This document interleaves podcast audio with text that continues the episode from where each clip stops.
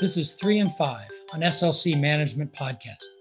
Hello, everybody. Uh, thanks for dialing in to this episode of Three and Five. I'm Steve Peacher, president of SLC Management. Today, I'm with Louis Pelosi, who's the managing director in our client solutions for our institutional business focused on insurance companies. And uh, today, we want to talk about some changing rules in the insurance landscape that could have meaningful implications for insurance portfolios. So, Louis, thanks for taking a few minutes.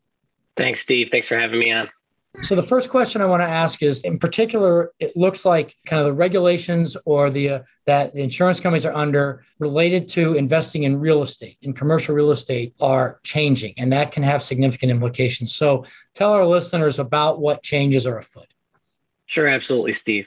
So, so what's going on is the American Committee of Life Insurers, the ACLI, has recently proposed and the NAIC has accepted some updated real estate risk based capital charges. Now, the NAIC is the governing body for life insurers.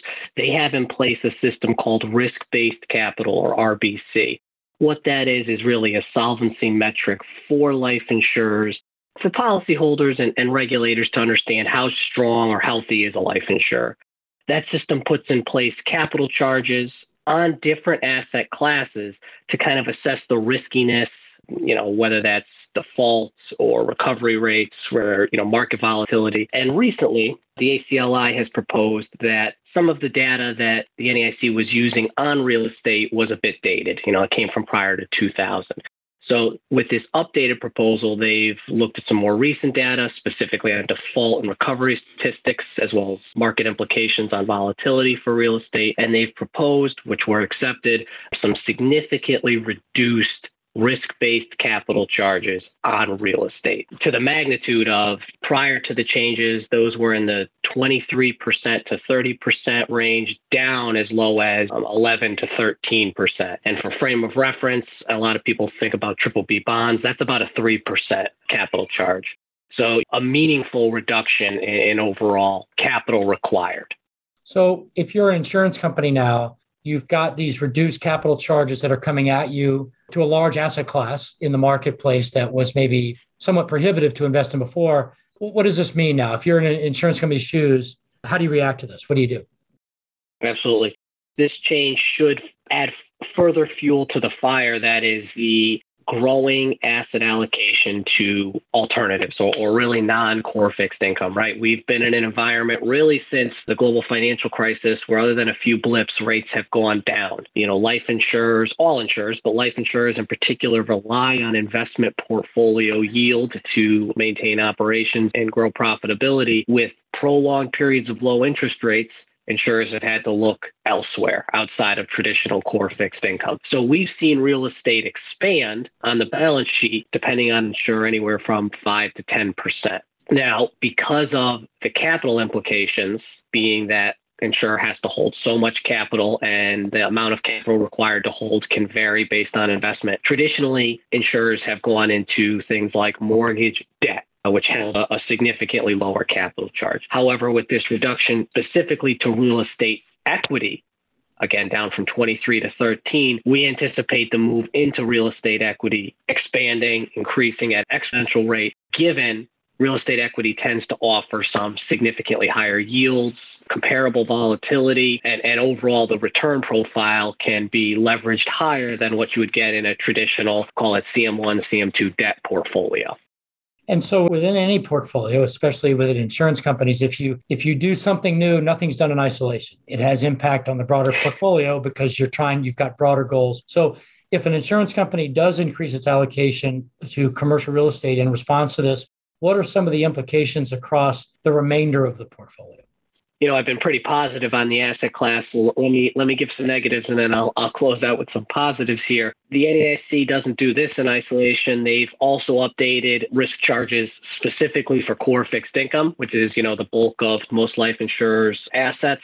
They've adopted a proposal that looks more granularly at bonds. It used to just be let's look at everything between AAA and single A as, as one asset and everything triple B plus to triple B minus as, as one. They've gone more granular in those assets. That overall has required life insurers to hold more capital. So, in isolation, reducing real estate, great, but they've also been required to hold more capital elsewhere in their portfolio. Anytime you're moving into an asset class, again, I said earlier, 3% charge for triple Bs to something like real estate equity that has 13, right? You're going to be required to hold more capital. So understanding an insurer's capital position, solvency, ability to hold an asset like that without severely impacting any current solvency ratios is one consideration. Another consideration are ALM concerns for a life insurer. These assets can be difficult to pinpoint on a maturity or weighted average life sometimes. Particularly, again, real estate equity can experience some slightly more volatility than traditional debt. And last but not least, when you're looking at something like adding real estate equity onto your balance sheet, on the positive side, it does particularly well in inflationary periods. Inflation seems to be a decently correlated hedge. So adding real estate now can particularly benefit if we do enter a prolonged period of high inflation. Again, there's certain considerations for every life insurer. They're going to have their own needs requirements. It's not a one size fits all. Everyone should add real estate equity. You should understand your ALM profile, your current capital and solvency ratios. But if all of that lines up, and hopefully, you know, it does. You can create a tailored solution for yourself that has the opportunities with reduced capital penalties now to increase portfolio yield and return. The only asterisk I put on all that is this is a fluid environment. More insurers look towards alternatives. We've seen the NAIC put more scrutiny on these alternatives. This is where we're at in 2022. That's not saying that there's going to be changes. They're constantly updating these metrics and these risk based capital requirements. Having someone on your team that is up to date staying up with these policies and, and preparing your portfolio in case of any new or updated policies, you know, is, is definitely something to keep an eye on. Uh, thanks. You know, it just reinforces what my impression since I joined Sun Life over 12 years ago is that managing money inside insurance companies is like dealing with a Rubik's Cube. And then uh, I don't know what the analogy is on the Rubik's Cube, but it makes it just a little more complicated, but that's what makes it interesting.